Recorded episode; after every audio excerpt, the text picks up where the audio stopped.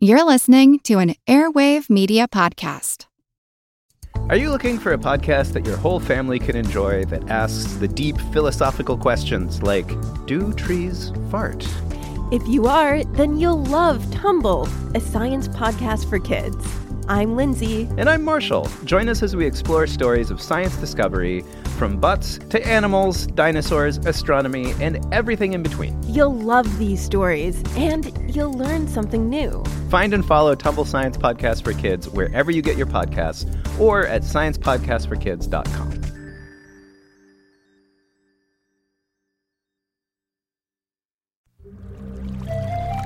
Water, H2O, which means that a molecule of water contains both hydrogen and oxygen.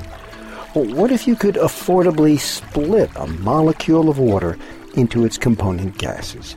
I'm Jim Metzner, and this is the pulse of the planet. One of the key challenges we're working on is to develop materials that can be used to make fuel.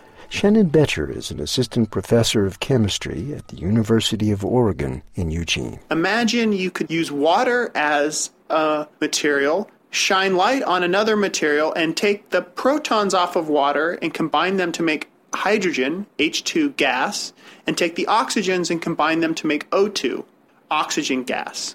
If you could collect the hydrogen gas, that's a fuel that can be burned later or used in a fuel cell to make electricity. That's a way to store energy. So, one of the things we're doing in the center is trying to make materials that facilitate that process of splitting the water molecule. So, this is an experiment where we shine light on materials that we have made and we try to understand how that light energy gets converted into energy that can be used to rip apart the bonds in water. For instance, to make hydrogen gas and oxygen gas from water, which is a way to store energy.